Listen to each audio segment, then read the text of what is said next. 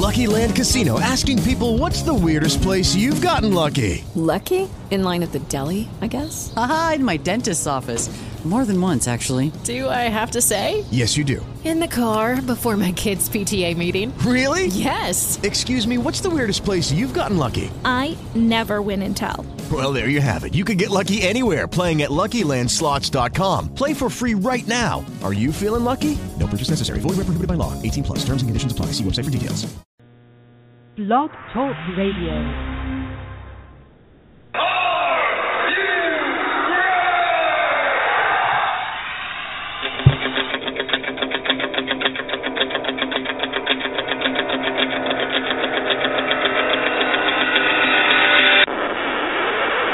It's time for the Show!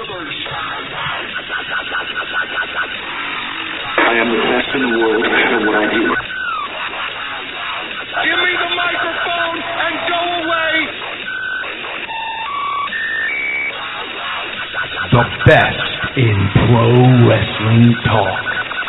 And that's the bottom line. Because Stone Cold Jackson.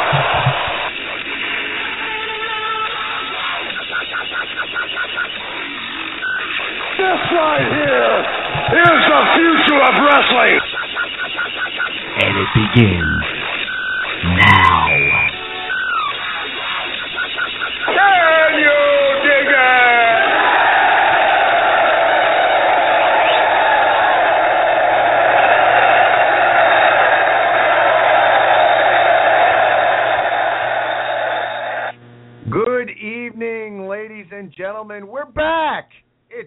for the Ken Reedy Show, the best in pro wrestling talk. Thank you all for tuning in this evening to get into the wonderful world of pro wrestling. Head on over to facebook.com. Check out our Facebook page. That's facebook.com slash the Ken Reedy Show. We got a chat going on right now. We'll have a raw chat going on later. Check that out. Twitter. Our Twitter handle is at the Ken Reedy Show, and our website, thekenreedyshow.com. So you got to make sure to check all those things out. We got a lot to get through. I'm going to go right out there because we got to get my tag team partner on the line because we got we got two weeks worth of stuff to get through. Lots of stuff to talk about. Dave, how you doing this evening? I've been waiting for the hot tag for two weeks. I've been holding that tag rope, waiting and waiting and waiting. And of course, circumstances beyond our control has prevented that. But I'm ready to rock and roll. Let's do it. Yeah, I mean to let to let people know. I mean, things happen. Unfortunately, Dave, you know we're we're we're not getting we're not getting the the millions of dollars that we really should be getting uh, doing this show. So uh, you know sometimes life happens, and you know breaking breaking kayfabe a little bit here on the show. If if you guys aren't aware of this, uh, you know, producer Michelle uh, is is actually uh, girlfriend Michelle uh, for for myself. We're, Ooh, we're going out. We're we're seeing each other. Um, You guys we both steady? together in the Ken Reedy Show studios. But um, yeah, it was uh, like last week. Uh, you know, uh, her dad uh, got married out of nowhere. We had no idea it was coming, and uh, yeah, soft spoken, uh, kind of off the boat Italian, and he called Michelle. He's like, Monday, I get married. You come? And I was so it was all right. So we're we're going to like the Dos Equis guy. so we had to go to to quote unquote a, a wedding. It was really um it kind of amounted to a, a double date with uh he he went to the courthouse with his his lovely younger bride and uh went back to the house for uh some mozzarella and uh cold cuts and that was that was basically uh our evening. So I, I spent the evening again I'm I'm like there are these versions of Lana and Rusev just swirling around in my life right now because uh, his new bride is is Russian, and I was basically getting a headache trying to understand him through his thick Italian accent and her through her thick Russian accent. So that's where I had to be last week and had to kind of kibosh the show. So good times, all the best. Uh, uh, wishing them many many years of happiness. But yeah, that just that came out of nowhere. Did not see that coming. I mean, how often do you get sprung like a, a Monday night wedding? Uh, so Oh, I that's got- where I was. I gotta ask. I gotta ask you one question though. Did you catch the bouquet? there was no bouquet to be thrown. It was. I don't. I, well, I don't know. Maybe there was a bouquet because they just went to the courthouse. But uh when we we ran into the happy couple, there was no bouquet. So uh, unfortunately, I'm uh, you know always a bridesmaid, never a bride. So sad. Um, so yeah, so that was that was my last week. So that's why we've been two weeks. So we're set to get underway this week because there's a lot to go through. We, we got a good show for you tonight. We want to hear from you guys. Give us a call three four seven eight three eight nine eight one five is the number to call. Before we get into a lot of stuff we got to talk about, uh, one thing very important that we want to get to. Um, friend of the show, really good guy, uh, preacher. Uh, he's a wrestler, wrestling BWO. He wrestles in CZW. Um, guy I've, I've met several times. A guy who really and truly bleeds the business. Um, you know, doesn't doesn't believe in blading, believes in in bleeding the hard way. You know, one of those type guys. Great guy, real nice guy. Um, you know, great character. Really puts on a show. I mean, puts himself out there. Uh, unfortunately, Preacher uh, was injured this weekend, a, pretty serious injury. And uh, what I wanted to do, because anytime someone gets hurt, the rumors start swirling, that the story's not straight. So I thought it would, it would be important, just so you guys know. And I know we have some people who listen to the show that are fans of Preacher, fans of the BWL. They know Preacher. So this is the official update uh, coming from CZW, from the CZW website, and they they say as follows. And this really this was uh, just put on the website during the closing moments of the six-man scramble to name the number one contender for the CZW Wired Championship. Preacher was the recipient of a Death Valley driver onto the ring apron. It was clear that Preacher was injured and was rushed to a local hospital. Throughout the day, there's been many questions coming into CZW about the condition of Preacher. We are able to report that he was diagnosed with a fractured neck. However, the positive news is he is alert and has control of all his body parts. Doctors have said he will not need surgery, but will have to be in a hard collar for a minimum 12 weeks. Preacher has been an intricate part of the CZW Academy, as well as an important member of the production team, in addition to his duties in the ring. This is a truly rough break for such a positive influence in the locker. However, everyone is relieved that it is generally a positive outlook.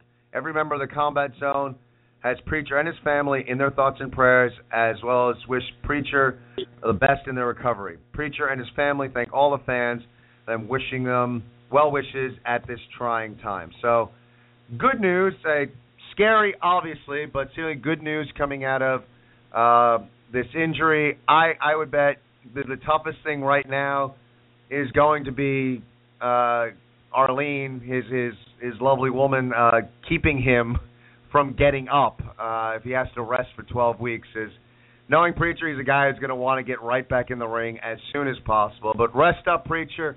We're glad the outlook is good, and all of us here at the Ken Reedy Show, obviously, Dave, keeping him in our thoughts.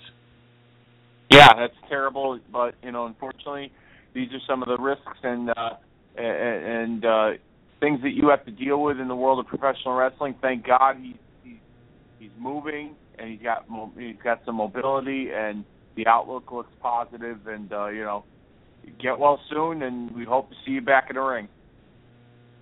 Yeah, it's just crazy. I mean, and he's like, you know, he's one of those guys that he's going to put it all out there to put on a good show. So, um, you know, all the best to, to Preacher, and uh, you know, we again, we all got you in our thoughts. So, you know, Preacher, guy out there getting it done, getting in the ring, putting on a show.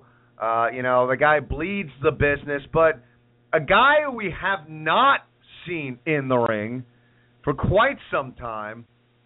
Uh, one Mr. Brock Lesnar, and it, it's been an interesting time because there are a lot of people, Dave, that are out there that you know don't didn't like the idea of you know kind of a part-time champion, you know, a guy that uh you know is isn't there all the time. It didn't bother me initially.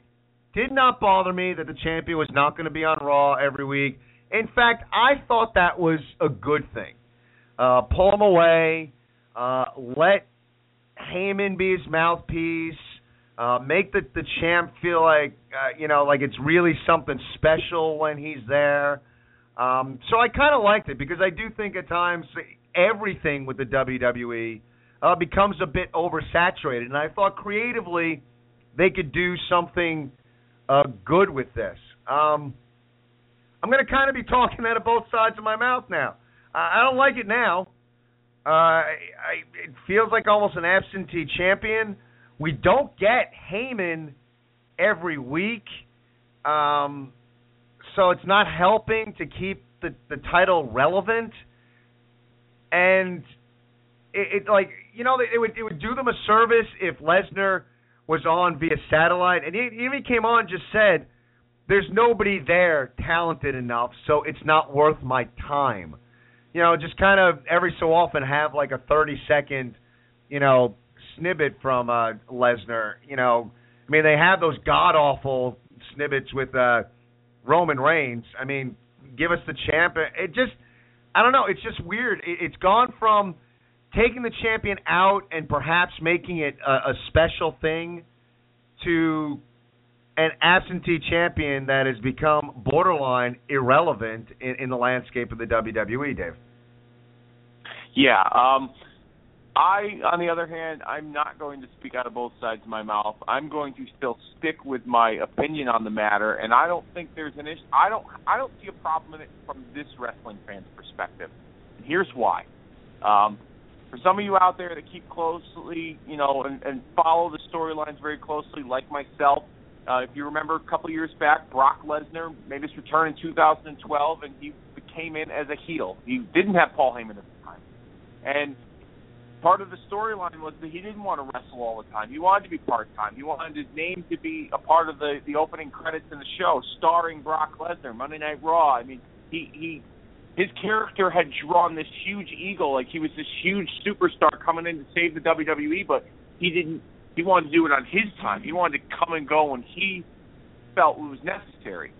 So, him being the champion serves a few purposes. Number one, it's similar to what you and I grew up on in the old days. As Hogan is with Hogan as champion, you know, we didn't see him every week on TV. Hell, he didn't defend the belt every week. He didn't defend the belt every month. There were pay-per-views every month.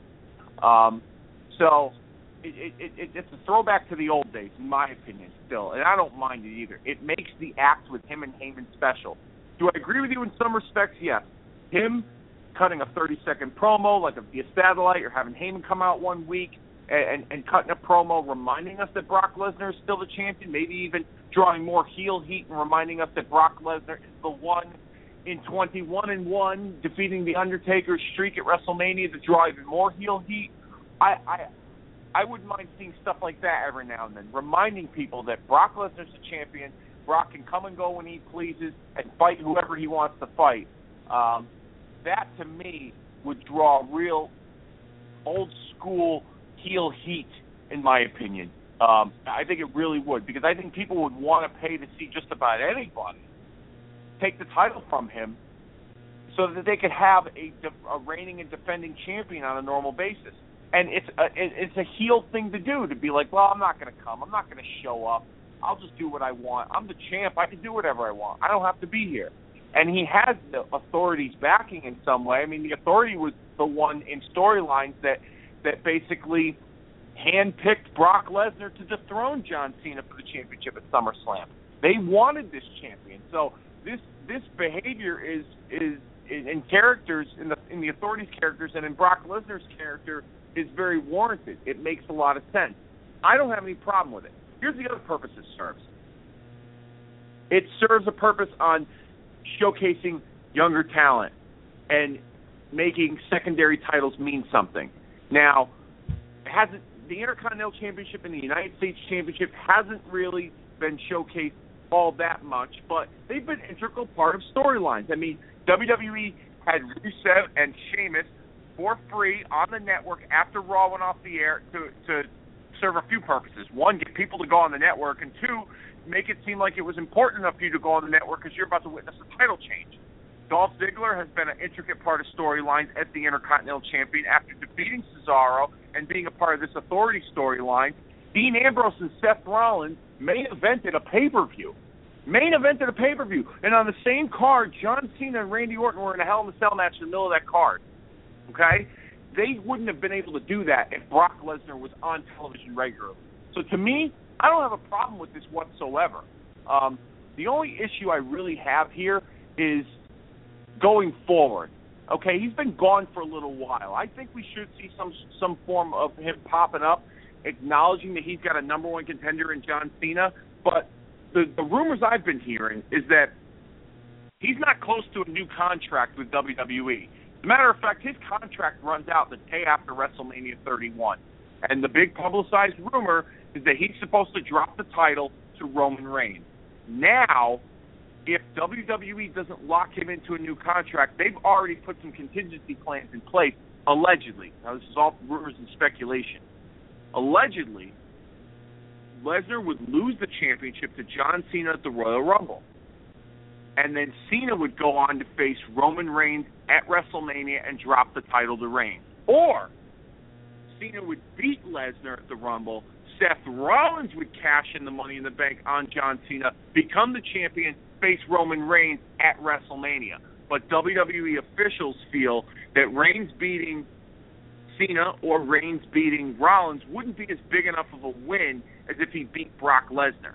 Now, here's some other factors I, I'm going to quickly throw in here. Brock Lesnar being a part of Night of Champions, pay-per-view buy rate wise, didn't really mean a whole lot. Brock with Brock Lesnar on the card, they only drew the same amount of buy rates that the July Battleground pay-per-view drew without Brock Lesnar. So Brock Lesnar isn't exactly a, a deciding factor on the non-Big Four pay-per-view events when it comes to his appearance in WWE. It's. I mean, it's interesting. So, I mean, I guess what it is, and you know, again, talking out of both sides of my mouth, I, I guess it's like the title that's bothering me. That the the WWE title has almost become irrelevant. And and like I said, I don't necessarily mind, you know, him not being around. I think it's okay him not being there. It it's just that the championship just seems like a, an afterthought right now. And that's that's really what's what's kind of getting on getting to me uh, as far as me as a fan. Interesting because we we looked at you know posted a question on the Facebook page with uh, you know Milk Carton and uh, the WWE Championship missing, and it was interesting because we wanted to get your take, uh, the fans, on what you guys thought, and uh, it was interesting because it definitely got uh, people talking. Dave Watson said it's a disgrace as a longtime viewer and fan of many eras of the entertainment sport to allow a part-time wrestle, wrestler waltz right in and take the title. It's frustrating. The company as a whole is slipping, and I hope they correct their course soon. Our friend Jonathan Lyman, all this hype done for Lesnar will be for nothing, especially if his contract is done in 2015. He goes back to UFC to fight Frank Mir. Our friend Steve, bad business. Ronaldo Santiago, uh, it was a bad move in my opinion. While I agree that giving the world title a bit of elevation by not defending it lightly, the title holder needs to at least be visible. Heck, even if you want to make the angle that the champ is ducking challengers, he needs to be seen. And and that's interesting. Like you know, Ronaldo brings up another good point. You could you could almost make him into like a, a now granted the problem is that Lesnar's a, a beast and a world beater and it's like you, you know you know I don't know if you want to make him out to be a coward so to speak but in boxing, you have guys that are ducking other opponents all the time. Maybe they could have used that angle. And again, that's one of the things that I'm missing the, the relevance of the champ. If you're going to keep Lesnar off, if you're going to keep Lesnar off TV, to me, Heyman needs to be on Raw every week. Um, Erica McDaniel said tiresome, boring week. Short to the point. Aaron Olson, he saw a shadow, got scared, and ran back into his hole. Uh, Jack Renata wasting time till the real talent heals. Yes, yes, yes. And Ontario Hewitt simply says it sucks. So I mean, when you look at it, it's uh, as far as you know, our fans, most you know, all of them who commented on the picture. And if you want to go to the Facebook, uh, by all means, we'd like to hear what you guys think. Um, but most most people are, aren't happy with it. And and like I said, I I'm okay with it, but you know, I mean, I'm I'm curious your thoughts, Dave. I mean, you're not you know as angry with it. You're you're okay with it, but do do you see the, the idea that like it's almost like the title is is not relevant at this time? And would you, if you were in charge, you be booking Heyman on a more consistent basis? Yeah, I probably would have booked Heyman on a more consistent basis. I would have tried to. I, I would have put Heyman um, in in, a, in another managerial role with somebody else. To be perfectly honest with you, I mean they didn't have a problem doing that with with him and Curtis Axel. I think that experiment failed, but um, you know, putting him with somebody else, maybe even having him manage a tag team. Um, I mean, the, uh, what a great introduction would have been for NXT's uh, popular tag team, The Ascension, to come in, and Heyman could manage those guys and and really kind of give them the rub uh, on their arrival to the main roster. I think that would have been a good idea, having him something for him to do um, while Lesnar is gone, but having him around to still promote Brock Lesnar. Um, I do see every I, I I posted on that Facebook thread too, and I do see everybody's points and opinions, and I could agree with all of your opinions. Uh, and and don't get me wrong, I'm not disagreeing for the sake of disagreeing, but my personal preference, this isn't a big deal to me. I mean, you talk about boxing with lame duck challenger, you know, champions duck and challengers. Um, UFC, which is one of the most popular sports out there, they have several different weight classes, and you see the champion every few months, but for the most part, every pay per view is headlined by like a different champion, or not even a championship fight per se. Um, just two popular guys that are going at it. So I think WWE is trying to go after go go that route in, in, in ways of promoting their pay per views, um, not having the heavyweight champion around, not trying to make it feel less important, but trying to make when he is around feel more important. Um, and like I said, it also gives other guys opportunity. But I do see where everyone's coming from. I just don't think it's that big of a deal, to be perfectly honest with you. And I think the other the problem- factor that I want. Go ahead. The, the other the other factor I wanted to, to, to bring up here as far as Lesnar's contract status goes that I forgot to mention was that WWE isn't exact because of the pay per view numbers that have been. I mean, pay per view in WWE is almost non-existent now since this network has started, um, which that's a whole other issue in itself. Um, and the pay per view business is not what it used to be for the wrestling industry anymore. But um, Lesnar isn't adding more pay per view buy rates to WWE, especially in the non Big Four pay per view events like Night of Champions. Like I said, the numbers were just about the same with him on Night of Champions as opposed to the July Battleground pay per view, which he did not appear on. They were the same numbers um, for pay per view buy rate. So his asking price, WWE, from what I've read, is not. If, if his asking price on a, on a contract renewal goes up, WWE might not be willing to pay that and might not be willing to re-sign him. If he's willing to stay for the same amount of money, then I'm sure WWE would re-sign him. But there's been also talk of him possibly coming back to UFC. I mean, Dana White's expressed interest. I believe Brock Lesnar's even expressed interest in fighting in UFC. Um, and to be perfectly honest with you, if Vince McMahon and Dana White were to allow it, I would let Brock Lesnar do both. I would let Lesnar get in the ring on a limited basis, and then I would let him fight a couple of fights and have some form of cross promotion. But both both men are businessmen. There's egos involved, and of course, one's going to try and outshine the other. And it, it's one of those things where, like like they tried to like wrestling promotions tried to do back in the day, you know, team up and draw super cards. They couldn't come to an agreement on anything. And I don't think that would happen. I think it would be a great idea for Brock Lesnar's star power and his brand, and also for a crossover for UFC and MMA fans to watch the product that Brock Lesnar wrestles on. But at the end of the day, it's all about dollars and cents, and I don't think that that will, uh, you know, that, that that that's what it really comes down to. If some kind of deal like that would happen, and I'm just spitballing here, but um, you know, Lesnar, it's it's a tough situation with him. If if if he decides not to resign, they got to get the belt off of him soon, and they and then they got to go forward with this. With, Yeah, I mean, with, with the championship team. if they, you know, and, and it's interesting. I, I, I would love if they crossed over. Um, I think it would be very interesting. It'd be very intriguing. It'd be very new. Uh, now I know, like in the grand scheme of things, you know, I don't know how many UFC fans watch pro wrestling. Uh, my impression is that a lot of UFC fans are, are UFC fans because it's real and not scripted, and so they're not into wrestling. But I could be wrong. Um, it would be cool if the reason why Lesnar left is someone shows up on Raw from UFC and challenges him and gives you like storyline and, and some sort of crossover uh, that, that Lesnar's like, well, I've conquered everything here. Now I'm going back to UFC to go after this guy. Something like that. I guess the thing is, and it's interesting doing this show, and anyone who does a wrestling show, in the grand scheme of things, it's very difficult to take a pulse, you know, week in and week out, which is what we do.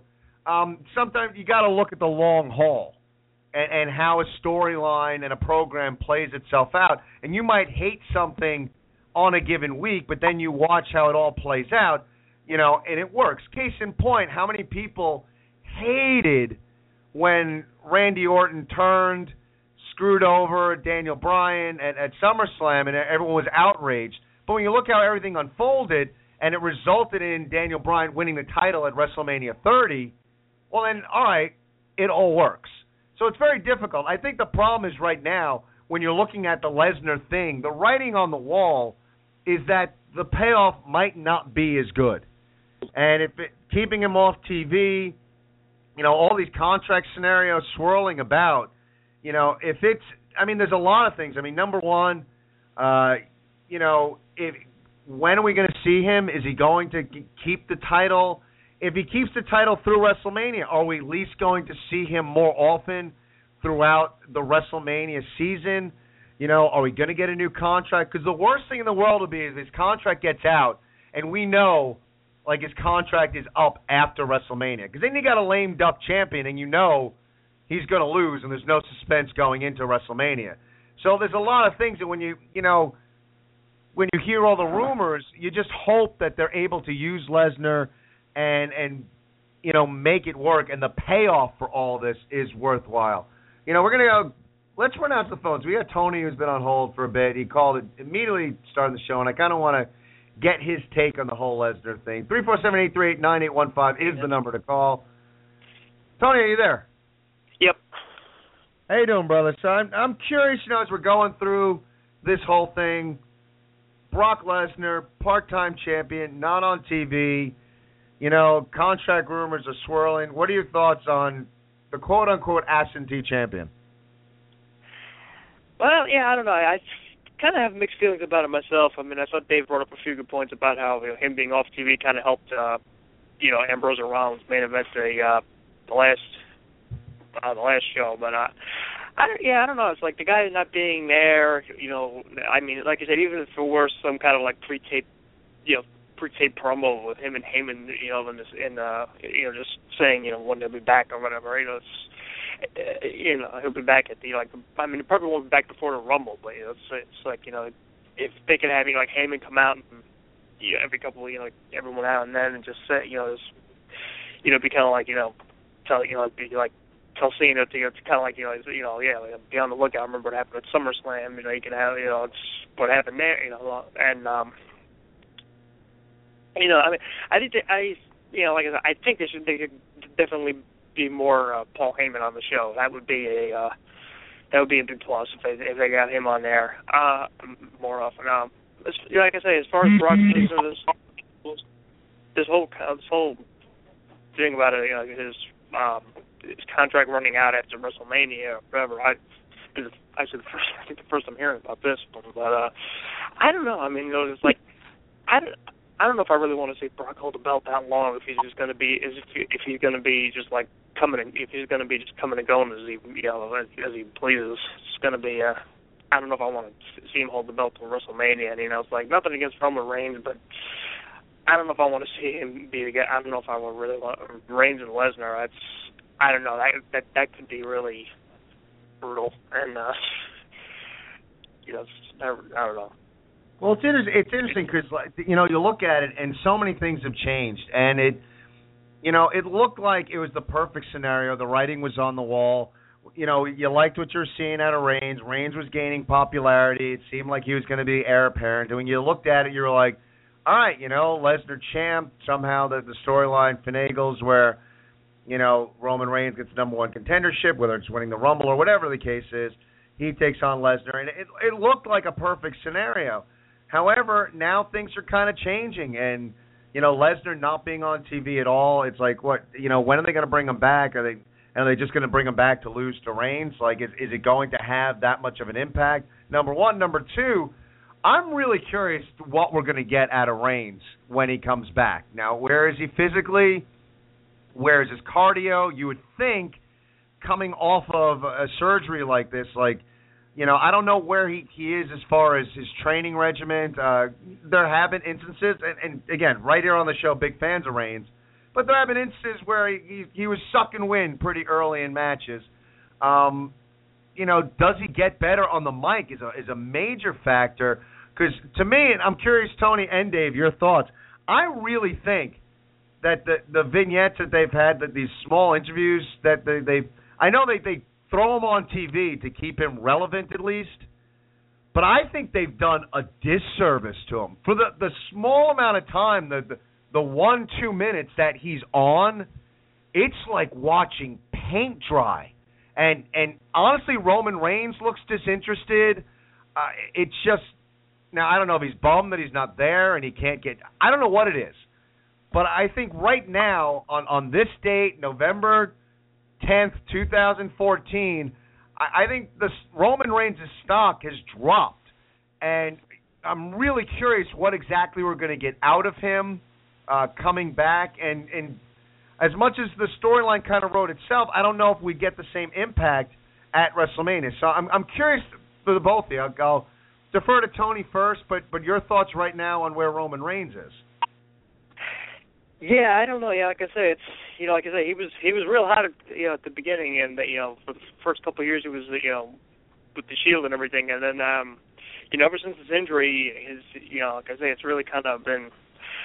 Uh, you know, like I said, it's been he kind of cooled off. I mean, even you know, it's like yeah, the, the the couple of like the vignettes they're doing. It's like I think they did did that twice, where it's like, oh yeah, major update on Roman Reigns. They, they even said Roman's going to be in the ring, and it was backstage or whatever. And it was just, it was, you know, it's like these whole like thirty second promos of him saying, "I'll be back," and you know, believe that, and putting his fist up, which, you know, but it's not, you know, I'm not. Even even the catchphrase, you know, that catchphrase is is is just feels so forced. Yeah, it's, but it's I don't know. I mean, like I say, I don't know if I really want to see Reigns against you know Lesnar. I don't want them to, you know, like I don't know if Reigns is really ready for the, you know, is really that ready for the, uh you know, to to be the, to be the guy. And I, I mean, I just, I just don't know.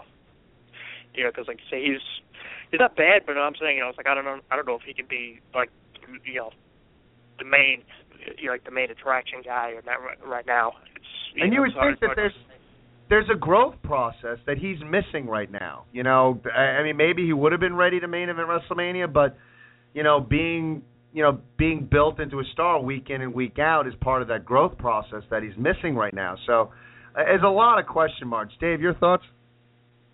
Um, well, I will agree with you. The the the, uh, the in-ring promos that they've, or I should say, via satellite promos that they have done with him have done a disservice to him. The first one especially sounded very robotic. It didn't even seem like he was live, like via satellite. Like Michael Cole had these questions prepped up, or at least I should say one question, because it was one question. Reigns answered it, and then that was the end of it. And it seemed very abrupt. And I was like, "That's it." Like you hyped up for three segments that he was going to be coming on and giving us a, a major update on his condition, and you ask him one question, and then that's it. Like nothing else. You know, that was just that that to me was like he didn't even like give us any like insight on like what where what direction his character is going to go in when he returns. The second interview, on the other hand, seemed a little bit more organic. It seemed like he was live in this in, wherever he was doing the interview, and his character seemed to have some direction. He's got his sights set on Seth Rollins when he returns. So, I mean, that one seemed to be a little bit better. I just read recently that apparently he is taking acting class um, and to, to WWE wants him to be a more well-rounded character. And if they're going to make him the face of the company, if they're going to, you know, pack the rocket ship on him, that's not a bad idea, in my opinion. I mean, you know, the guy's got a great look. He'll probably get some movie roles. Um, not saying he'll be like a big blockbuster Hollywood star like The Rock is, but I'm sure that by his look and you know the way he carries himself and being the face of WWE someday, he will get some you know television roles, movie roles. Um, so having him take acting classes is a benefit to him for his character in in WWE as well as you know going forward if he wants to transition to being a movie star someday past his WWE career. Um, and I do agree with both of you. His his star rose, and then you know the injury kind of you know took took you know his star fell, and I, I mentioned a few weeks ago on the show something like him coming back and beating being the guy to beat Rusev would help him, but I also think that job could be served better for a guy like Ryback too. So hopefully when Reigns comes back, the you know um, the, the the theory that you know you don't know what you got till it's gone, um, you know, comes into play and people will be behind him more and more. I think when they split the Shield up, everybody assumed that he was going to be the guy that everyone was going to be latching onto, and Ambrose kind of stuck in there as the one that really shined out of all three of them and differentiated himself from his Shield character to what he is now. So I think Reigns needs to make a couple tweaks on his character. I think some of the acting that you know that that he's learning from his acting courses have to come into play, and we'll see how well he does that. It changes look up a little bit, like he's basically the lone Shield member, and he can't do that anymore. So if we see a few of those tweaks, I still see potential in him being the guy someday. Tony, as always, thanks for for a great call and uh, lots of question marks going forward. Hopefully, get a quality Raw tonight, and uh, we'll talk to you next week. All right. Take it easy, brother. Yeah. Man, Tony, some interesting stuff. We're a little late, but better late than never. You know about the midway, about the midway point of our show each and every week. It is time right now for the Day 5 50-50 News Report. That's right, Ken. You said it. The midway point for the Day 5 50-50 News Report. Only heard the top of the hour or the midway point of the Ken Reedy Show every single Monday night. Our first story, former WWE superstar Alberto Del Rio looks to have reached an agreement with WWE regarding his future bookings going forward. The company, following his release last summer, was trying to prevent him from appearing on rival promotions television programs. Now, as of this morning, Del Rio, aka El Patron, released a statement on Twitter. Following my departure from WWE, an understanding was reached with regards to my future booking opportunities. We wish each other well in our respective future endeavors. It was also revealed to a UK publication last week that Patron looks to debut for the upstart Lucha Underground promotion in 2015. Speaking of future bookings, it looks as if Rey Mysterio is looking towards his future, however, not with the WWE. Mysterio met with CEO Vince McMahon backstage at last Monday's Raw in Buffalo, New York. Sources say that the meeting was planned to discuss his return to the company. However, Mysterio has refused to return. Sources also say Mysterio is burnt out from a full-time WWE schedule and only wants to work part-time in Mexico, as well as start a career in acting. Mysterio's contract with WWE ends in April of 2015. We don't normally report on them because in my area we normally don't get them. Ring of Honor is apparently pulling talent from appearing on several independent promotions, including the very popular promotion known as Pro Wrestling Guerrilla, based out of Reseda, California, which is booked and operated by former Ring of Honor talent Super Dragon. The company has signed talent to exclusive deals beginning last summer in order to expand the brand into wrestling mainstream and having final say on certain bookings talent in order to protect the, the, the product and overall future of the company. This decision came down from upper management who aren't wrestling oriented and not Ring of Honor CEO Joe Koff or Booker Delirious.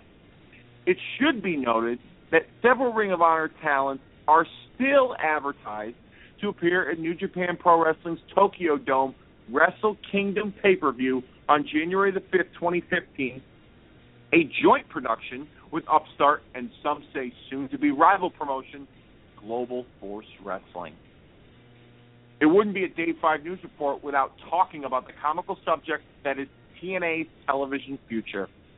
Reports out now saying that TNA may in fact stay with Spike TV. However, not at the rate the network was paying them before. Conflicting reports out now state TNA is a goner and will have to find another home based on the Spike TV programming schedule, which shows no new episodes of Impact after November the 19th. On the other hand, a representative from Spike TV recently stated that negotiations with TNA is still ongoing and hope to reach a new deal soon. Regardless of who or what you believe, the future of Impact Wrestling and TNA does not look positive at this point in time. And our fifth and final story this week WGN America is getting into the wrestling game. As they've announced in a press release this week that Wrestling with Death will be coming to the network. An unscripted reality docu-series profiles a family from Arkansas who by day are morticians running the Wilson Funeral Home and by night they run the Mid-Southern Championship Wrestling League. The season premiere is scheduled for Tuesday, January 13th, 2015 at 10 p.m. Eastern Standard Time only on WGN America. And there you have it, folks. That was the Day 5 News Report at the midway point of the Ken Reedy Show. Only heard either at the top of the hour or the midway point right here on the Ken Reedy Show every single Monday night. Ken, take it away. Man, like a funeral home and and you know, uh, hopefully you don't confuse your your the two jobs. it's amazing like these networks just throw it up against the wall and see what sticks. Uh it's bad, man, because I I just I hear like funeral home and wrestling, and and I have, you know, bad images of uh, you know Triple H uh, having sex in a casket or a a casket being dragged off as as Big Show is is jumping on top of it. So oh. lots of lots of bad images yeah. when it comes to like uh, funeral want, homes and, and and wrestling. Do you want to hear an interesting story? I'm gonna I'm gonna I'm gonna tell this brief. It's funny that you mentioned that the the whole Triple H funeral home thing. I saw an interview with Triple H once on Opie and Anthony, and they had asked him about that scene of the whole having sex with a mannequin and the necrophilia, and a le- and this is what Triple H said. Apparently, there was a funeral going on in the next room while they were filming this scene with with Triple H portraying Kane having sex with this mannequin doll in this coffin and Vince McMahon is behind the camera in full Mr. McMahon yelling at Triple H, harder, harder, do it harder. and, and then the director of the funeral home or somebody who was performing the funeral service that was next door in this funeral home pops open the door and Triple H with his butt cheeks hanging out of this coffin and a Kane mask just pulls the mask up and looks at the funeral director and says, are we too loud? And he goes, Yeah, could you keep it down? And then he puts the mask back on and they continue filming. That's awesome. Only in the wonderful world of professional wrestling could you have a story like that. Unbelievable. I can't wait. You know, and it's funny because I'll be tuning in to watch it, so go figure. Anyway, got a few more things to get into. Just so you guys know, um, we are going to be having a Survivor Series, an all time Survivor Series tournament. We have named eight teams. The brackets have been set, and the winner is going to be determined by your votes. So right now we have posted um, our first matchup, our first first round matchup has been posted on the Facebook page. So get your votes in.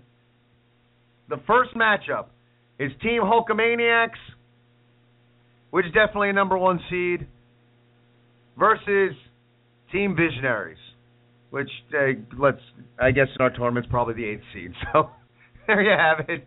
So that is the first matchup. Get over there, vote Team Hulkamaniacs. Does, does Hulkamania run wild in the first round of our tournament, or do the Visionaries somehow pull an upset?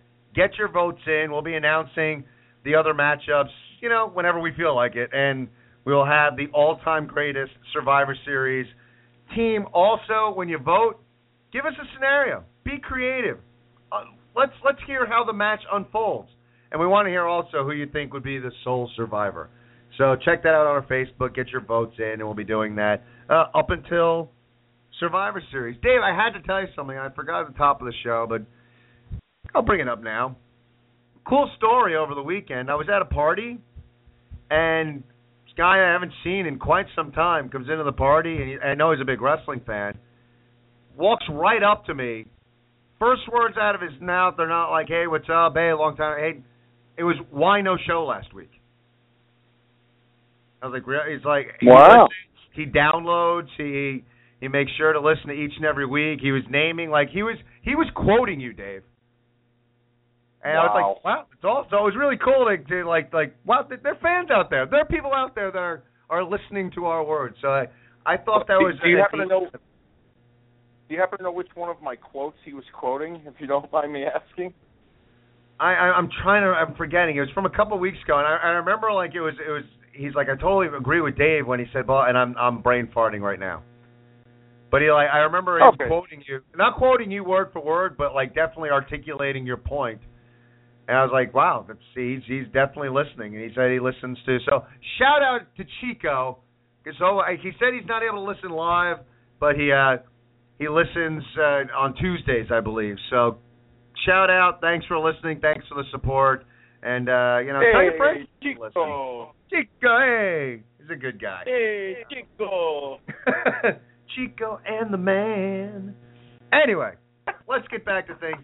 One of the things, and, and piggybacking the, the Lesnar conversation, what I think is very intriguing when you look at 2014 in the world of pro wrestling, and very interesting to look at Lesnar and you know, Dave, you're you're okay with with the uh, the absence, me not so much but it, hasn't been like stellar right now. Lesnar's run run as champion, and with the speculation going forward, you know, you hope that this run means something in the long run.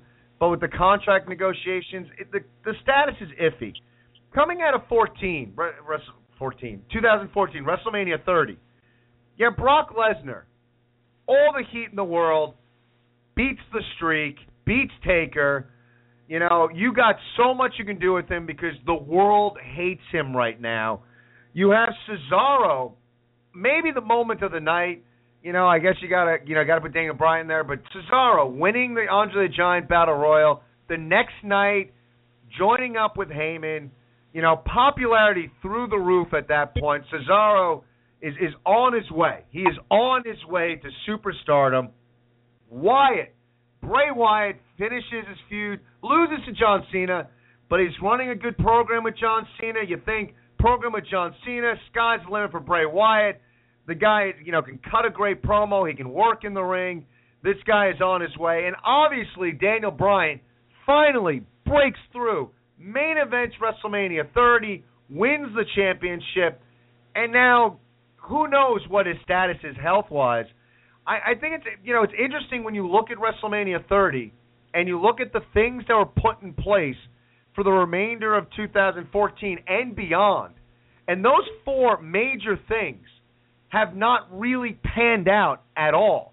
And I, I still will put WrestleMania 30 on, on a short list as far as great WrestleManias. I mean, I think WrestleMania 30 is right up there as far as best WrestleManias of all time. But it's interesting how people are going to look at it going forward in a historical context because of all these things that did not pan out uh, coming out afterwards. And I'm I am curious as far as how the Lesnar thing plays out. Are people going to look back on WrestleMania 30 and and think, yeah, it was worth it that he broke the streak? So it, there's like now it's weird. It's like as much as I thought the WWE and creative did a nice job at setting stuff up uh, coming out of WrestleMania, those four things, you know, not really working right now. No, no. Uh, yeah, Lesnar. I mean, a lot of people from the get go, you and I included, when we went out after WrestleMania, and and we said he was the wrong guy to end it. I mean, you and I both said he was the wrong guy to end it. A lot of people felt the same way. A lot of people were still in shock that they even ended the streak to begin with. Um, and pretty much the general consensus amongst you and I and most wrestling fans that we were in in close proximity to in New Orleans during that weekend was what are they going to do with him um, now that he ended the streak? He's a part-time guy. And I even heard some comments like they can't give him the belt because what's he going to do? He's not going to be able to defend it. So WWE's done everything that the fans didn't want them to do with Brock Lesnar after ending the streak. Um, like I said, I'm not I'm not in disagreement with you know with with, with the way they're handling Lesnar right now. I said that earlier. Um, the Bray Wyatt situation, I mean, Bray Wyatt, I guess, is kind of in a reborn stage right now. Um, he had a pretty good run with John Cena. I like the stuff that he did. He, him, I said this before a million times. He didn't have to win every match to come out looking like a star out of that feud because his character wasn't about winning. His character was about mentally screwing with your head and the inflicting pain and punishment. It wasn't about wins and losses to that character, and I don't think it still is either. Um, I think his run with Jericho fell flat for me, in my opinion. I it had high expectations, didn't live up to it. I thought the matches were solid to good, but it was kind of a redundant storyline that they had done with Cena previously, and then they just really just didn't do anything with him after that until just recently, bringing him back against Ambrose. Daniel Bryan, unfortunately, he had an injury, and the injuries kept him out, and it sucked because I really think that he he could have been one of those not one of those top names to really lead WWE into the future. Um, and I think he still has an opportunity to if he can come back. And and the Cesaro situation, oh my God, like this is how I compare it. Cesaro, yes, he had that feat of strength, body slamming Big Show, got a huge pop. He was popular that whole weekend. Just about everybody and their mother knew that he was going to break off from the Real Americans and he was going to have a successful run as a single star and as a babyface. Well, he did do part of that, but then he joined up with Paul Heyman, and I think that the, I think at first people loved it, but then it just didn't really there there was it didn't make much sense. He didn't like being held down from Colter and Swagger, and it only made sense for his character to turn good and to go out on his own. Um, although I did like the pairing at times, there just wasn't a great explanation as to why it took place. And to me, I think that needed that. And after you know they just abruptly said, "Well, he's done with Heyman," like they did, they've done nothing with him. And then you'll you'll, you'll bring this flash of greatness back where he had that great match with Sheamus at Night of Champions and some good matches with Ziggler, but then he loses two falls on a road to Ziggler. It's like this reminds me a lot of when they pushed Dolph Ziggler last year, wins the belt, gets a concussion, loses the belt, has a little bit of a chase with Del Rio for it, and then after that he becomes like the ultimate jobber, you know, for, for WWE for a long time. He was in the doghouse for them for a long time. I don't know what Cesaro did. He's in the, this is exactly reminds me of what happened with Ziggler last year. Putting on great matches, getting good reactions, but for whatever reason they just don't put him in significant storylines or make his character look any stronger than it needs to be. Um, so yeah, right now, 2014, it's a little bit different. I mean, it's been, it's been a I wouldn't say it's a strange year, but it's been it's been a roller coaster of a year, at least in WWE, if not in all of wrestling, with the way the wrestling business and the landscape has changed. But WWE, you know, more importantly, because of the network, because pay-per-view buy rates have declined, because of the, the change we said it, changing of the guard, it really doesn't seem like that it changed for that much longer. Um, but then again, you see it again. I mean, the that they're starting to use younger talent. So maybe we are on a youth resurgence. Who knows? But it's been it's been weird with those four situations. But at least in at least in all of these situations, I'm optimistic and hopeful that they can rebound from it. I mean, Wyatt's been doing some good stuff with Ambrose since he returned. I thought the entr- I thought his reintroduction to Hell in the Cell was pretty damn cool. His promo on Friday night with with Ambrose was awesome. Thought it was good stuff.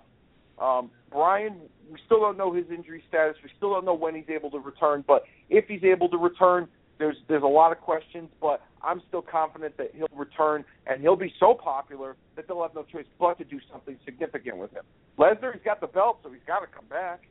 And then Cesaro, they can't you can't deny talent. That's how I look at it. In WWE, you can't deny talent. You can only hold them down for so long. And they've got a formula with guys, especially guys that they're looking at building towards their future. They'll they'll build you up, but then they'll tear you down. And why do they tear you down? To see if you can handle it. And if you can handle it, then they'll build you right back up and make you a part of their upper echelon for the future of WWE. And that's what I see them doing with Cesaro.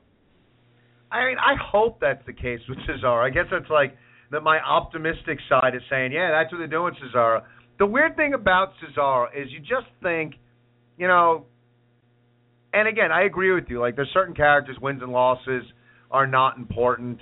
Um, so that's why I didn't, you know, people thought uh, Cena should have put over why. It didn't bother me, you know, him losing because I don't think that character needs to win. He laughs when he loses.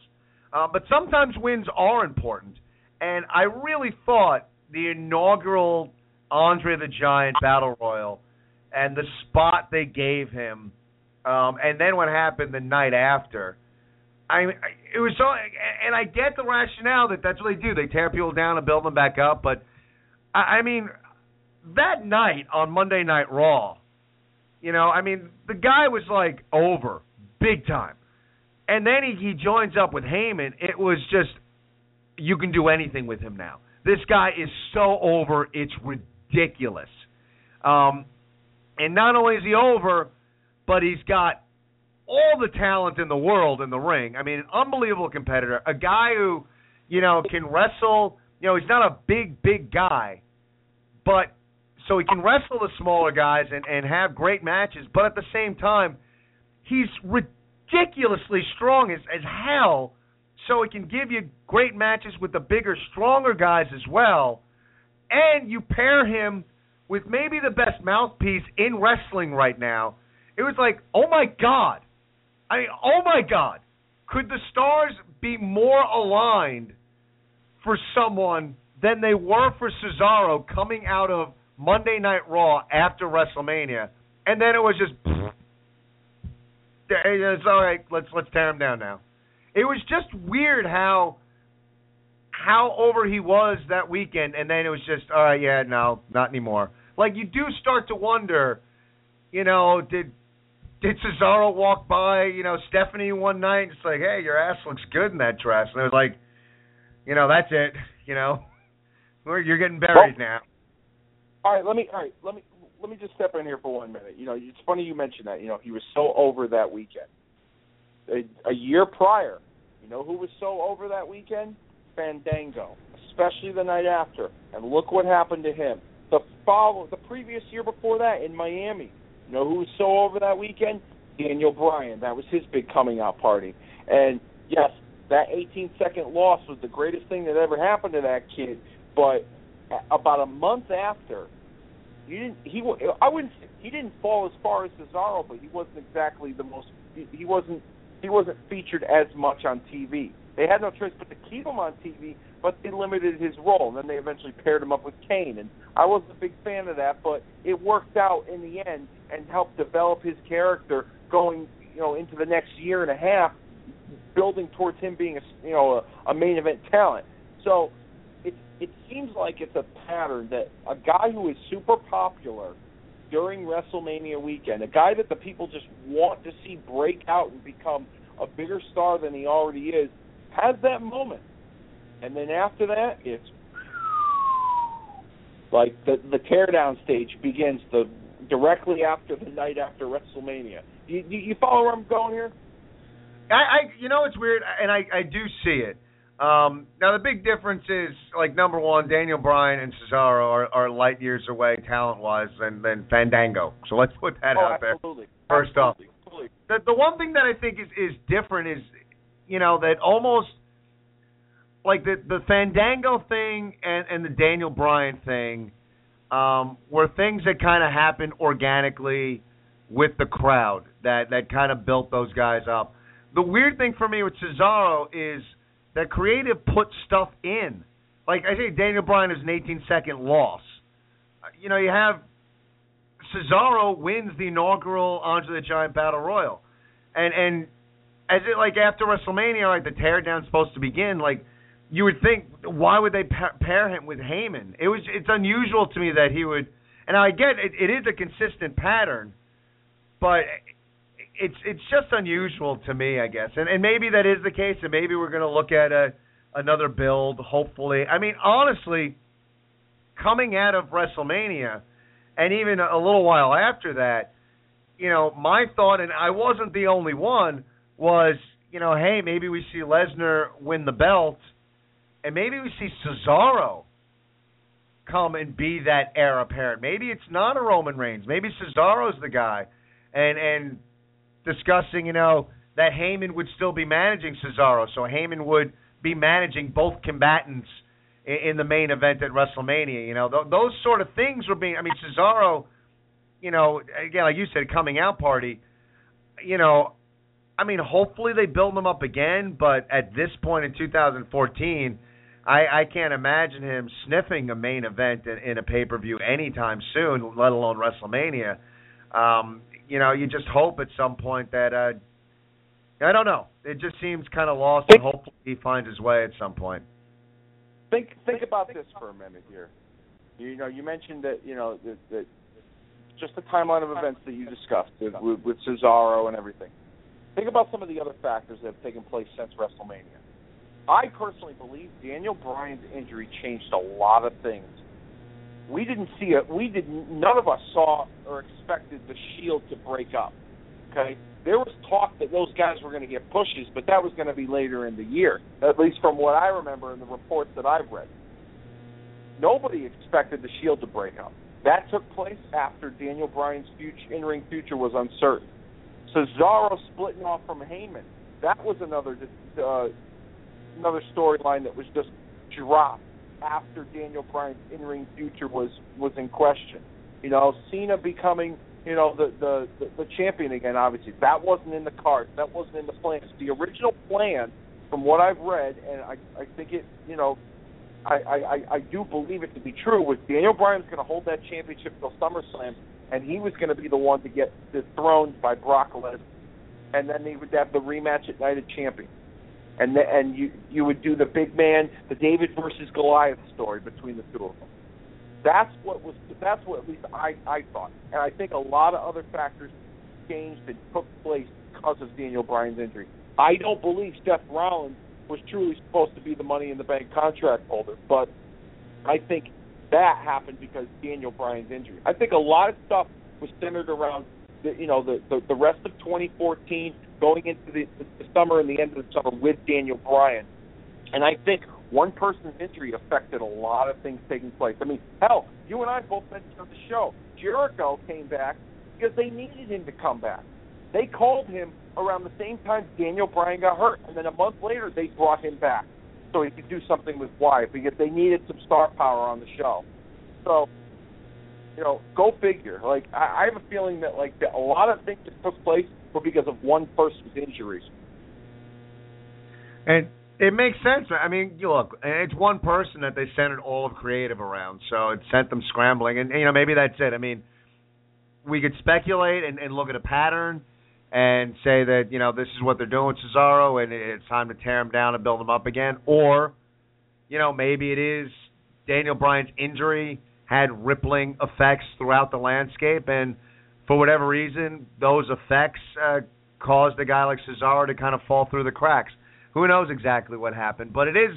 It's just an interesting thing to look at coming out of WrestleMania 14. I keep saying 14, 2014, WrestleMania 30 um, they had like these these major pushes in place to go forward, and they they just they didn't. And it's it's interesting, like you know, you almost feel like you know, 30, 40, 50 years from now, a kid will be watching, you know, the WWE Network, and maybe it won't be nine ninety nine anymore, but he'll be watching WrestleMania 30, and you know, would see a guy like Cesaro and, and think, wow, like that guy, you know, huge superstar, and then asking his his grandpappy, you know, what happened with Cesaro? It's like, yeah, well, did nothing after that, you know.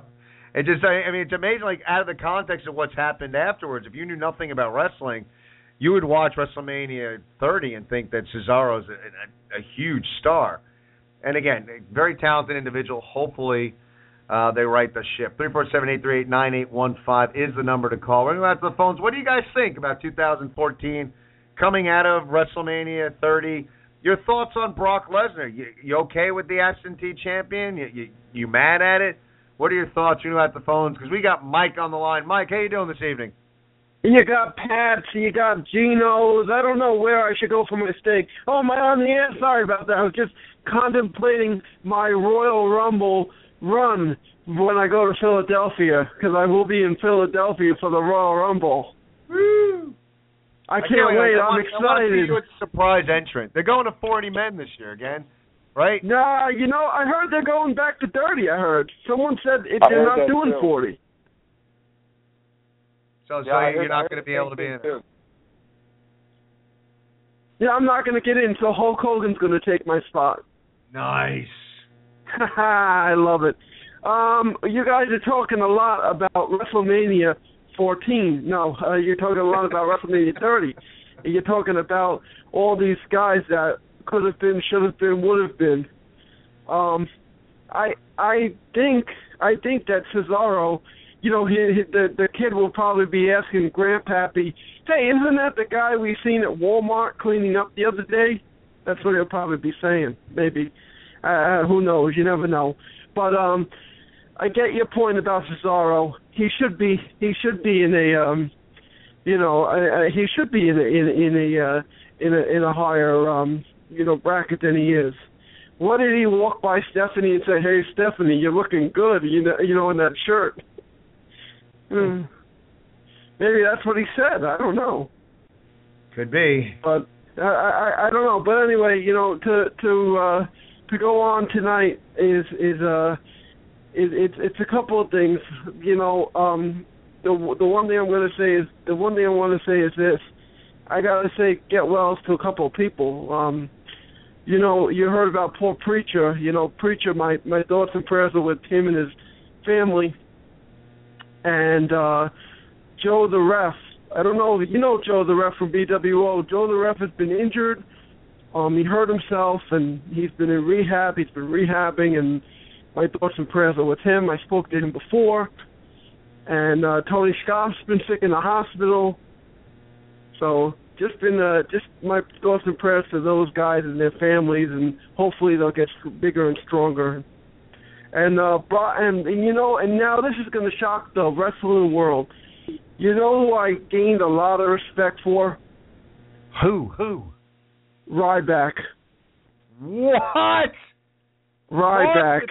Stop the presses. Seven thirty-six on November tenth, two thousand fourteen. Uh, uh, all right, let me let me hear the positives about Ryback. Feed me more. That's what I want. Feed me more.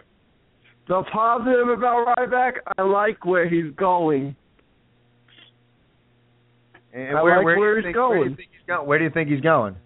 I think he's going on Team Alliance. He's going to join the Alliance. Oh, I mean, why? not the Alliance. Sorry, the Authority. Sorry. Authority? yeah, not the Alliance. Sorry, the Authority.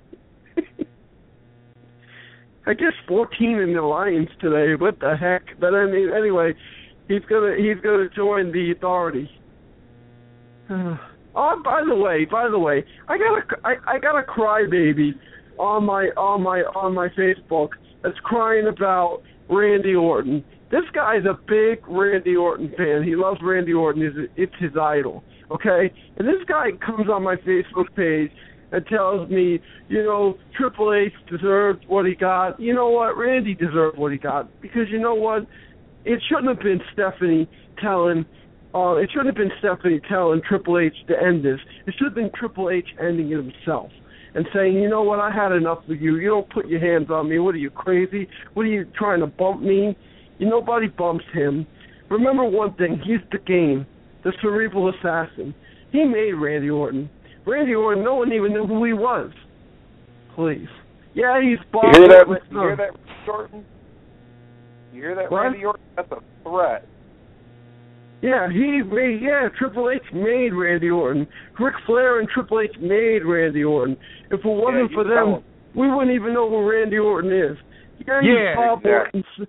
Yeah, he's Bob Orton's son, Mr. Ace, Yes, who, who who who who was a bodyguard for Roddy Roddy Piper.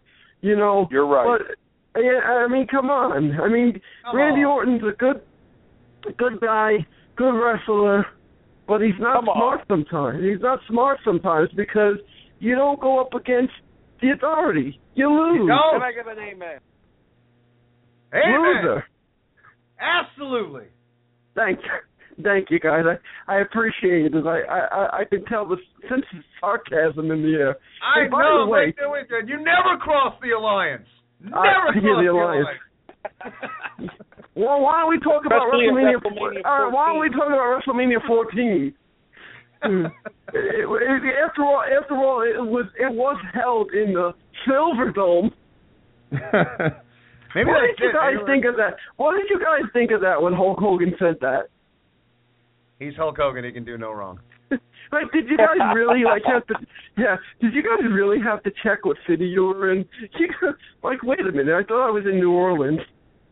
I, you know, it's Hmm. funny, man. And I'll, I'll be honest with you. I was, I was marking out so bad at that I know, moment. I saw the I, video, I, didn't even realize he was, he was saying the wrong thing. There's always Ken, like I guy that started correcting him, like, oh wait, what?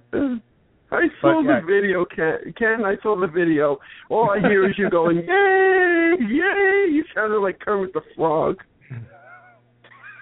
It was pretty bad. Well, speaking of marking out for allowed Hulk Hogan, for I, one mark out moment. That was my mark out ah, moment. you're allowed. You're allowed a lot of mark out moments, man. It's not called marking out. It's called we're fans of. We enjoy wrestling, and this is what we enjoy. Hey, I wear my Hulk. I wear my Hulk rules Amen. T-shirt all the time.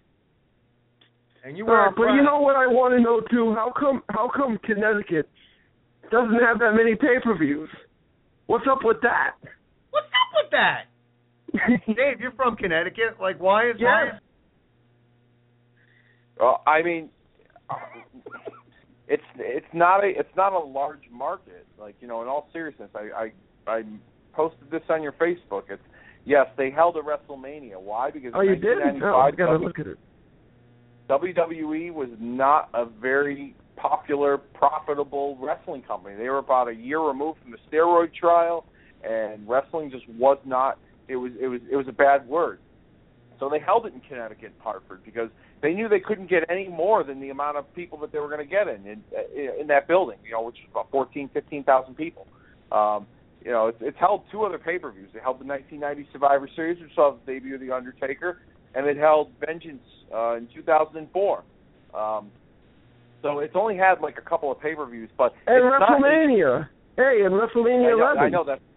I know that's what I was referring to and talking about was WrestleMania 11 in 1995, and they've only held three pay-per-views, so it's not a strong wrestling market. Yes, the company's based in Connecticut, but there are larger cities that have bigger buildings, newer state-of-the-art arenas that will hold a pay-per-view that you can get more people in and more revenue, and they will New definitely York. not get a Royal Rumble. I'm sorry. New York, Philadelphia, Jersey. I know. I, I know. I was I was getting there. Do you want to answer the question for me, or should I? I might as well. I'm smart anyway. No, it's all right. You Oh, answer yeah. it. You answer it. No, but anyhow, I was saying there's larger markets, larger arenas, state of the art that will hold you know these events that will draw more people and have a stronger wrestling fan base. Connecticut does have a strong wrestling fan base, but when people think of the Northeast, they think of New York, they think of New Jersey, they you know they think of Philadelphia, you know, as really strong wrestling markets. So you won't see a big event. You'll see a Monday Night Raw at, at- at the Civic Center in Hartford or, or at the casino. Um, but you won't see big time pay per views because they're not big arenas and it's just not a strong market, like I said. Yeah, they're using that other arena now too. The one that keep on changing the name. They keep on changing the, the name for it.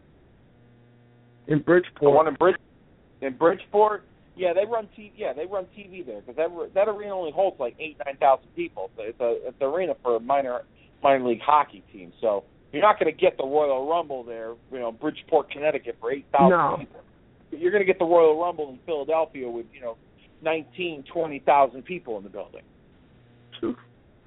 the Royal Rumble is going to be good this year. It's going to be a Rumble, all right. And I got my uh I made my picks already for my for my uh Hulkamaniacs baby all the way. I I I I just love the I just love the Hulk Hogan, the the the the axe, the smasher. I just love them. Jake the Snake Roberts, Damien. I love it. The Gobbledygooker. Oh no, that's ninety. I like the Gobbledygooker. the gobbledygooker? Bring back the gobbledygooker. Hey, they should. I mean, he did crisscrosses crisscrosses with Mean Gene in the ring. That was great. Nice. The only thing I was upset about was that year was Macho Man Randy Savage did not wrestle. Yeah, why was that? I'm not. I don't remember what happened. Why did he? Why was he only there to cut a promo? I don't know. Well, you're smart. You said you were smart earlier. That's why I'm asking. I you. am smart, but I, I mean, I mean, I am smart when it comes. But maybe because he was setting himself up for who's going to be the champion. Yeah, he wanted to be the champion. Maybe he he didn't want to, you know, have a team or be a participant. Ooh yeah. Maybe there wasn't room for him. I mean, you know, there was all these other. uh What team was he going to go on? You know what? You know one guy though that you know one guy I would love to see, and this is a good scenario. Rusev. I would love to see Rusev on a team like Bad News Brown. You know how you know you don't put Bad News Brown on a on a team. You know twice he turned on his own tag team partners, and, and That's walked right. out. I would like to see Rusev do that. Like just like I'm teaming with Americans, like just beat the crap out of of of the of, of his team because you know he's going to be on. You know he's going to be on the team. Um, he's going to be on the uh authority. Rusev. Whatever he hits, he destroys. Yeah, but I think that's Rocky. I think isn't it? Yes, it is. that's that's that's yeah, whatever he hits, he destroys. Oh, Big I kick you in your groin. You know, so I got to tell you, man.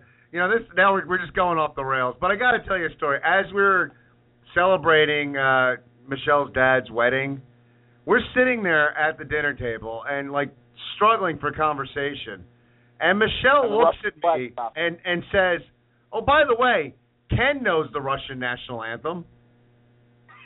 and her eyes light up like, "Really?" And Michelle's like, "You should sing it." I'm like, "I don't know the Russian national anthem." It's like, "Yeah, you do." I'm like, "I know what Nikolai Volkov sang. I don't even know if that's still the Russian national anthem." Yeah, I and think it's he never like it I up. actually sang any words. I would just. I mean, that's every Russian wrestling fan knows that. And Michelle's like, "Oh yeah, Ken knows it. Ken knows the Russian national anthem." Like, really, you know it? Yeah, come on, Ken. Say. I'm like, I'm not singing the Russian national anthem. You know, you know who also knew the Russian national anthem? D'Angelo Nighthawk when he decked uh when he when he decked uh Nikolai Volkov from singing it at uh at the at the uh what do you call it WrestleMania six. Good That's trivia. another. That's another thing too. Bret the Hitman Hart was so sore. He's like, here we are. He, I asked him about that because he wrote about it in his book, and I asked him. I said, were you sore that they gave you like two minutes? He said, let me ask you a question. What would you do if you came out in in Canada where you're loved, and and and and they tell you two seconds, bring it home? He's like, the anvil looked at me. I looked at him. I'm like, are you kidding me? I hope this leads to a bigger payday down the line. And sure enough, they gave him the belt. Nice. Mike, But uh, really but interesting tonight, call but what do you guys think? But I'm gonna go. But tonight, um, tonight is is gonna be a definitely, you know, as we lead into some other Series, this is the time to survive. What are your favorite Survivor Series ma- uh, matches? And then I'll just lead on in with that. You know, mine. I'd say it every year. It's the '89 is my favorite Survivor Series. I love all those those great matches. We need to go back to traditional Survivor Series. But guys, I will talk to you next week. And remember one thing, Dave. I am smart. Thanks. Thanks. Talk to you next week, Mike. Oh, and Mike, always Thanks. interesting Thanks, phone calls.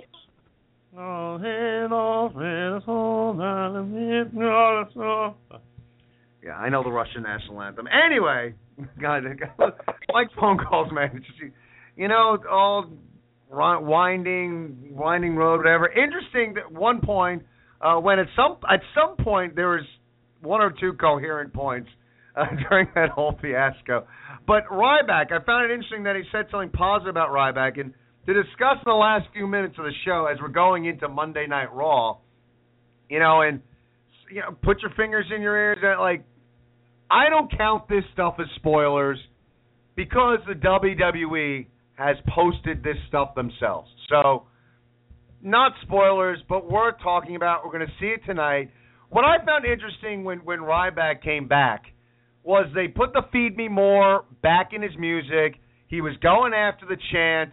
He comes back, has a squash match, and it was like, wow, did we just time warp? Did we just like forget everything else that Ryback did, and we went back to, you know, when he was having squash after squash and and getting the "Feed Me More" chant going? And it was like, wow, maybe they're just going to rebuild him uh, the same way they built him initially. So it looked like he was going to perhaps have a face run. And now reports on WWE.com is that Ryback turns on Cena and that he's going to be joining the Team Alliance. I mean the Authority. And God. so we're going to get heel Ryback again. So it's interesting how quickly this all happened. That the Feed Me More was coming, and now he's going Authority. Um, another guy that was real popular. Uh, was a good build. Lost for a while. I don't know. Like, I mean, do you like the move? If, if unless we get some sort of weird swerve tonight, and that's not the case, but it looks like Ryback is joining the Authority or Team Authority, we should say. What are your thoughts, Dave, on on, on kind of the, the back and forth with Ryback? Um, well, here, let me just briefly break it down for you as far as Ryback goes. I mean, Ryback, you know, his his initial run as a babyface in the beginning, I thought it was good stuff. He had the people behind him. His matches were short and sweet and to the point, but people were behind him. They hit a couple of roadblocks. One, Cena got injured. They put somebody in a main event position that wasn't exactly ready yet, but the people were behind it. They wanted to see it, so they pulled the trigger. And when they pulled the trigger, they pulled it against CM Punk, a guy who they were still trying to establish as one of their all-time greats with that long championship reign that he had. So you couldn't sacrifice Punk's reign at the same time with Ryback losing this match. It was they were in a lose-lose situation. So they did that screw job finish, and then Ryback kept getting screwed by Heyman and the Shield. But the people were still behind it because the people still wanted to see Ryback get his you know come up and and and eventually you know get his revenge on these guys. And the way they had booked it, the way they they they played it out, it didn't come that way. And then they just kind of forced a, a heel turn the night after WrestleMania, and I just don't think it was it was planned out properly. They had everybody thinking that like, oh, Ryback's going to get his revenge. Ryback's going to take out the Shield. Ryback's going to take out CM Punk, and none none of that happened. And they just made him look like a fool. Like all those you know wins that he had in his win streak, and you know even some of the good matches he had with Punk and with the Shield, and just the way it was built up, it made everybody think that like it was it would have been the right move for Ryback to get the win. Hell, it would have been the right move, in my opinion, for Punk to stay the champion going into WrestleMania and Ryback win the Rumble and finally get that match. But they didn't do that. Um, that's what I would have liked to have seen. Had some fresh blood in the main event scene as opposed to Rock Cena two twice in a lifetime for the title. I would still would liked to have seen that rematch, but just not for the title. Um, so then they turn heel, and it's just forced. And I don't know. I, I just I didn't like the heel run. I he was better as a babyface. He's this superhero monster looking of a guy people can get behind. He's got that incredible physique, the incredible look. His moves are powerful. It does have little remnants of Goldberg, but not a lot. And the chant is catchy. Everybody gets gets into it. It, it could work again, in my opinion, as a babyface. But you know, the spoiler you're talking about, how they they they turned him against the Authority. I think that's a short term thing. I really don't think that they are going to waste their time and and and do you know another Ryback heel turn when they just brought him in two weeks ago as a babyface. I think this is short term. It wouldn't surprise me if something changes next week on the way to Survivor Series or in during mid match he turns on them and he's been a, a plant you know a, part of Cena's group all along. Um, but I don't see Ryback being a heel. This the, this the heel run was over with. Hell, they acknowledged him and Curtis Axel breaking up as a tag team on Superstars, which can be seen on the network. Um, so they, they, they it, to me, just two weeks ago, you had plans for him as a babyface. Now you're going to turn him as a heel. I think this is short term. I think it's a whole swerve thing. I'm not worried about it. If come Survivor Series, he's on that team, and after that he's still a heel, then it's a different story. But I'm not worried about it right now.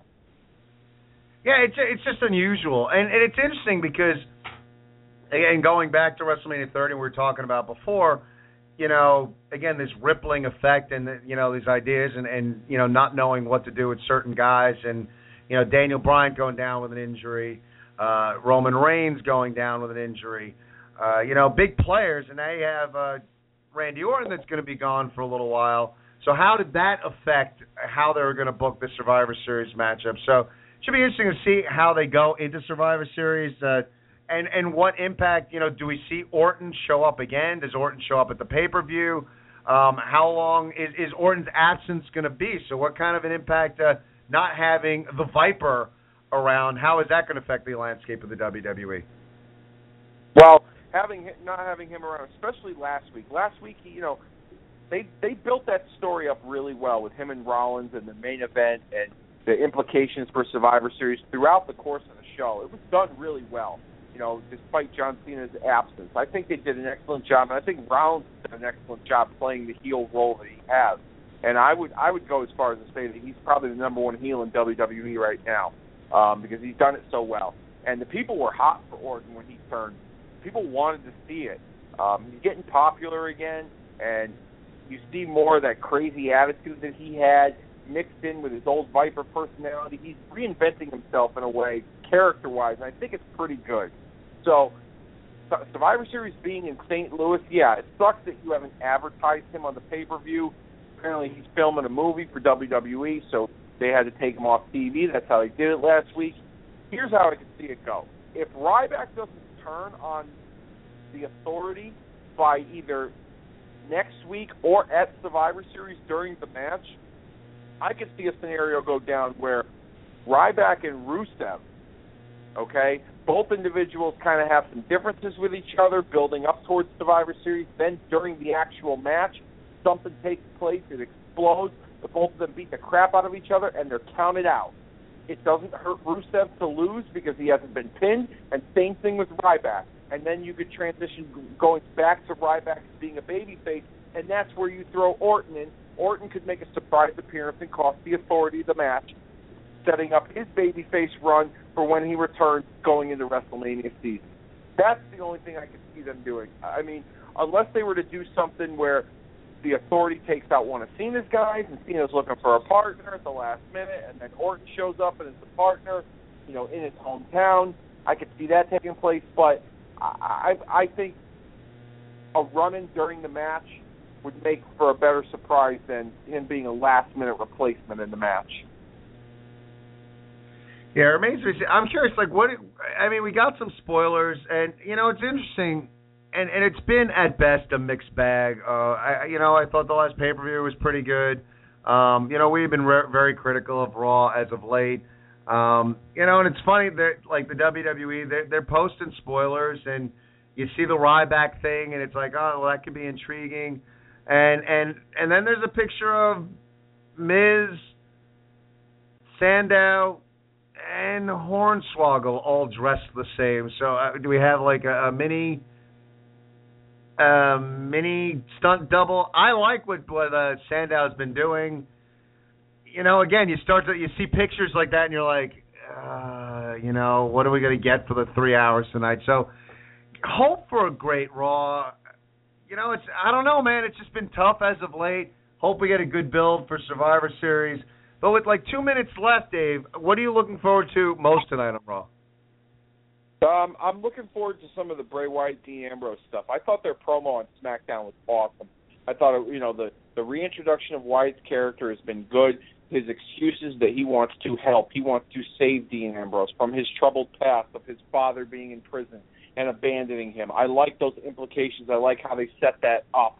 Um, these two unpredictable, crazy characters going at it. Ambrose has played, played his role really well, believable enough to believe that he is a lunatic, and same thing with Wyatt. I loved how like they they did they did the light and Wyatt was standing right behind Ambrose. Like I mean, I thought that stuff was pretty cool. I'm looking forward to seeing where how far they go next. Apparently, they're supposed to wrestle each other at Survivor Series, so um, I'm, I look forward to that the most. And of course, you know who's going to be on Team Cena and Team Authority. I do like the fact that they've taken a traditional Survivor Series match, which has been watered down over the years because they haven't used the concept that much, and have turned it into this year's main event. And I think that the implications from that match going forward help set up the road to WrestleMania 31 in California next year.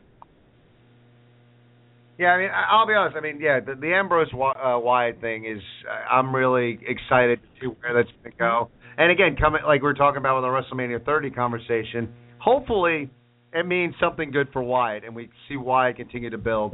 Um, I agree. I love the fact that, um, you know, I still I will stand by. I want the pay per view to be all Survivor Series matches. Um, you know, maybe agree. one or two other ones, but that's what I want to see. But it is a good step forward for me as a wrestling fan to see the main event be a traditional quote unquote Survivor Series match. So, you know, maybe we're moving in a good direction, but I'm looking forward to that being the main event. Guys, thank you so much for supporting the show and calling in. Good stuff this week. Getting ready for Raw. Get on the Facebook. Vote. We're going to reveal on our pre show for Survivor Series the greatest all time Survivor Series in the history of wrestling. So get on the Facebook and vote. Raw chat starting up shortly. Raw is on the way. For Dave, I am Ken. Thank you for tuning in. Good night, everybody.